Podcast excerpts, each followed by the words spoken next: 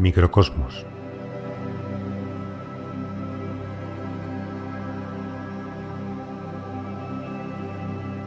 La realidad habla por boca del poeta.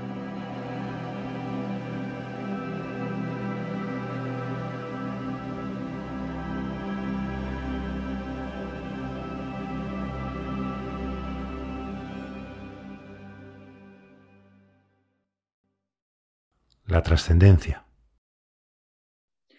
Hola, bienvenidos de nuevo a Microcosmos.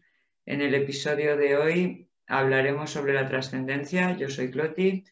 Jordi, ¿qué es la trascendencia?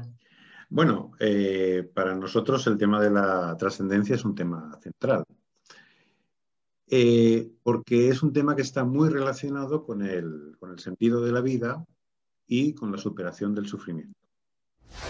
Podríamos decir que la trascendencia es la posibilidad, la posibilidad de que haya una vida posterior a la muerte del cuerpo físico. Es decir, ¿qué pasa después de que la conciencia deja de funcionar?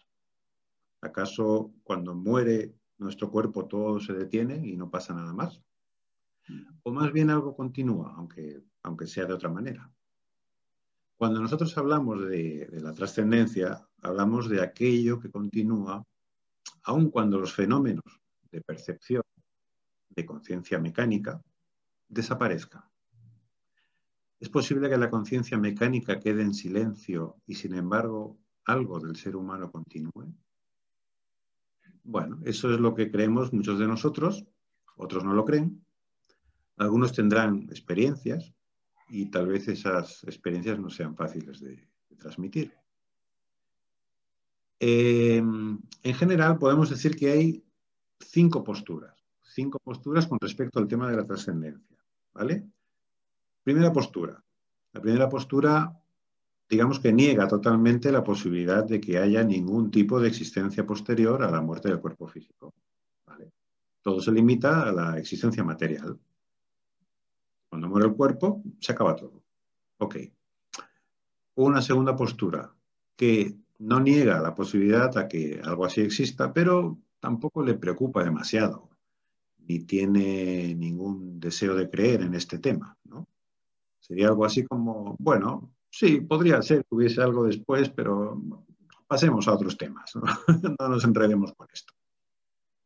Una tercera postura, en la que sí que hay un deseo por creer en la trascendencia, algo así como, a mí me gustaría creer en algo así, pero pero no me sale. No sé cómo hace la gente para creer en algo así, porque a mí me gustaría creerlo, pero no, no sé cómo es esto. Bueno, una cuarta postura. La simple creencia dada por educación o ambiente. A mí de pequeño siempre me dijeron que después hay algo y algo más, ¿no? Y, y bueno, y así lo creo y ya está. Y luego una quinta postura, que sería la de la certeza indudable la certeza indudable de que hay una trascendencia, de que hay algo después.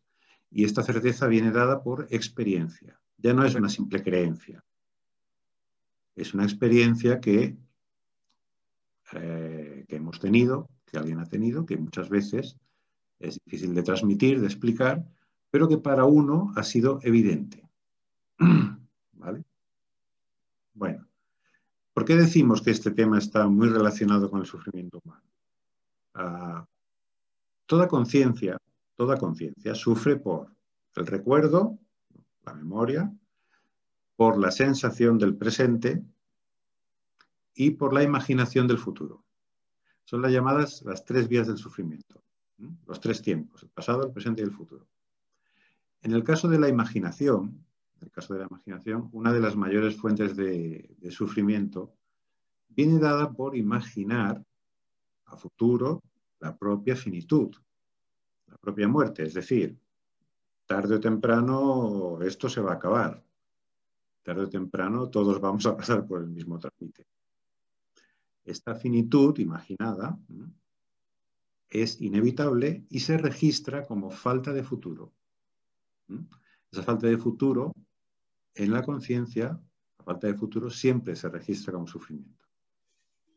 Por tanto, la posibilidad de que haya una vida o algo más allá de esta, abre las puertas del futuro y puede reducir notablemente el sufrimiento. Y uno mismo podía revisar distintos momentos de su vida y ver cómo estaba, cómo era su vida en función de, del tipo de creencias que tenía en cada momento con respecto a la trascendencia. Y seguramente hallará una relación. Así que nos interesa que esta vida esté libre de sufrimiento. Y la posibilidad de la trascendencia nos puede liberar de este sufrimiento. Por tanto, creer en la trascendencia es útil para la vida, es útil para esta vida y para la liberación de las condiciones sufrientes de, la conciencia. Eso es. Muy, muy, muy, muy interesante y muy, muy completo, ¿no? Eh, realmente la parte que has mencionado de que hay una certeza eh, relacionada con la experiencia, porque no puede ser de otra manera, con la experiencia de, de la trascendencia. La relaciono también con lo que tratamos en el capítulo 1, con el tema de la experiencia con la fuerza y con lo que tratamos con la experiencia acerca del guía interno. Porque ambas experiencias pertenecen a un tipo de, registros o de experiencia relacionados con, un espacio mental, vamos a decirlo así, trascendental. Que, este espacio, eh, yo diría que es un espacio como, vamos a decir, mm, sustraído más allá del condicionamiento mecánico en el que está la conciencia y que es el que permite justamente transformar la propia conciencia y las propias condiciones dadas. Eh, si solo fuesen esas condiciones las que existen, si solo fuésemos un reflejo del medio en el que vivimos, si la conciencia solo fuese una máquina programada incapaz de, transformarse a sí misma, no habría evolución ni habría liberación posible. Mm, en cambio, no es así. Hay un espacio en la conciencia en donde podemos experimentar, más allá de las creencias de que seamos ateos, creyentes o lo que sea, podemos experimentar lo que yo también mm, llamo indeterminismo, que es un espacio donde se experimenta una libertad muy grande y una apertura eh, de futuro en el sentido ya no de esperanzas, de que voy a realizar esto o lo otro, sino donde yo siento la posibilidad de mi propia transformación, de la propia creación de mi vida. Esto también lo, relaciono con, lo que es el espacio trascendental. Y y cómo acercarnos a este espacio, cómo, cómo podemos hacer para, profundizar, para acercarnos a estas experiencias, Jordi. Bueno, eh, hay, hay técnicas que nos pueden permitir, que nos pueden facilitar el, el hecho de aquietar, aquietar la conciencia mecánica. Se trata de bajar el volumen a la conciencia mecánica, de aquietarla un poquito. Y entonces experimentar una especie como de, de llamado interno, diferente al que hace la conciencia mecánica con sus ruidos, sus temores, sus percepciones, sus recuerdos. Eh, es posible escuchar a esa entidad interna, que es como de más fuerza, ¿no? de, más, de más llamado. Es posible hacerlo, pero cuando pongo a mi conciencia mecánica en silencio, cuando la aquieto. No es buscando eso que lo encuentras, no es buscando ese espacio trascendental que lo encuentras, es silenciando la conciencia mecánica que aparece lo otro. Esta experiencia es de interés porque eh, entonces puedo empezar a considerar que no todo lo que ocurre aquí es únicamente conciencia mecánica.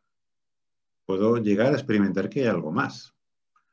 Podría suceder entonces que desapareciera esa conciencia mecánica y esa otra realidad, esa otra voz, fuerza, como decías, esta tal vez no se detenga con la desaparición de la conciencia, sino que continúe. También pienso en, la atención como una herramienta, como una actitud ¿no? de, atender atender a lo que está ocurriendo. La atención es, es, una maravilla, ya la trataremos también en otro, en otro momento, pero también es una herramienta súper importante para, para entrar y conocer estos espacios.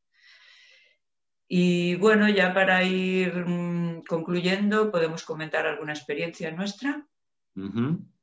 Bueno, cuenta, cuenta a ver si tienes alguna. Mm, bueno, a ver, yo lo, que diría sería estas cosas que he venido mencionando. A veces imagina que estoy con unos problemas que no sé ni cómo solucionar, ¿no?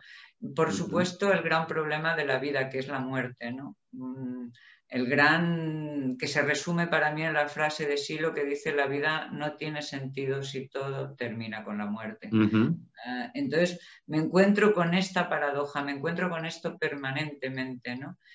Y no la puedo resolver desde mi pensamiento normal, no, no, no. Yo, en cambio, eh, sí que puedo, como tú dices, hacer ese llamado interno. Aquí habla, hablamos del guía de nuevo, ¿no? Pedir, por ejemplo, pedir en mi interioridad esta, esta respuesta, esta respuesta a estos enigmas, a estas preguntas eh, fundamentales de mm, quién soy, de dónde vengo, a dónde voy, qué va a ocurrir conmigo. Y en esa, esas respuestas no son necesariamente un diálogo, pueden ser una experiencia, puede ser un cambio en mi estado de ánimo, puede ser eh, de pronto en los sueños me voy a dormir y aparezco, mm, me levanto totalmente reconfortada, totalmente mm, rejuvenecida en mi ánimo profundo y eso me lleva a comprender que hay una fuerza actuando dentro de mí que va más allá de, de mis preocupaciones ¿no? y que no estoy sola. Y ahí experimento este estado, este espacio de la trascendencia y lo experimento en mi vida. Yo antes pensaba que había que morirse para llegar a la trascendencia. Afortunadamente no. es así. ¿Y tú qué, qué dices? Bueno, eh, habías hablado ya del tema de la fuerza, ¿no? Y simplemente quería añadir que con el tema de la fuerza, a medida que este tema se va, se va consolidando, ¿no? a medida que uno va teniendo experiencias eh, con la fuerza, se va generando una especie como de centro de gravedad interno, algo que, permanece ahí, ¿no? Eh, y que eso va a ser una experiencia interesante mm, como para descubrir eso, que hay otra realidad más allá de la conciencia. Pero por otro lado también están los actos de unidad interna, que esto ya hablaremos en otro, en otro episodio eh, de las acciones unitivas, porque también es un tema muy, muy importante, es un tema clave, ¿no? Y que a medida que se van repitiendo estas acciones unitivas, también se va consolidando en uno ese, centro de gravedad permanente, mm. que con el tiempo da registro de que hay algo más, eso, que la conciencia mecánica. Tal vez a, no sé, vosotros os haya sucedido, ¿no? A lo mejor sin buscarlo, que de repente habéis estado como muy calmados, por ejemplo, ¿no? Muy silenciosos internamente, sin, sin y ha surgido de adentro como otra fuerza, otra cosa, una especie de alegría interna, un, registro de una naturaleza diferente. Tal vez haya sucedido a alguien, ¿no? Mucha gente dice que le, ha, han sucedido este tipo de, experiencias, ¿no? Y bueno, lo describen a su modo y tal, ¿no? Y esta gente que describe estos fenómenos cree, gracias al registro fuerte que ha tenido, gracias a esa experiencia que ha tenido, cree y se da cuenta de que esos fenómenos no son los mismos que los de la conciencia mecánica. Eh, bueno, han tenido experiencias de tal manera que para ellos es evidente que aunque murieran, ese algo, esa otra cosa que está ahí dentro, continuaría sumándose y evolucionando. Hay gente que ha tenido esos registros y con mucha evidencia hasta tal punto que, bueno, para ellos es tan evidente eso como para nosotros ver un objeto. Aunque luego sea difícil de transmitir. Pero sí, sí que ha habido esas, esas experiencias. Y bueno, y por mi lado ya está. Bueno, pues genial. Esto evidentemente es una estructura, va relacionada a la trascendencia, la fuerza, el guía, la unidad interna, todo son temas que vamos viendo por separado, pero que están todos relacionados. Son muy relacionados, sí. Bueno, pues lo dejamos aquí y, y, muchas gracias y estamos en contacto y bueno, podéis dejar vuestros comentarios y compartir y suscribiros y todo esto. Eso es. Hasta la próxima. Que vaya muy bien, hasta la próxima.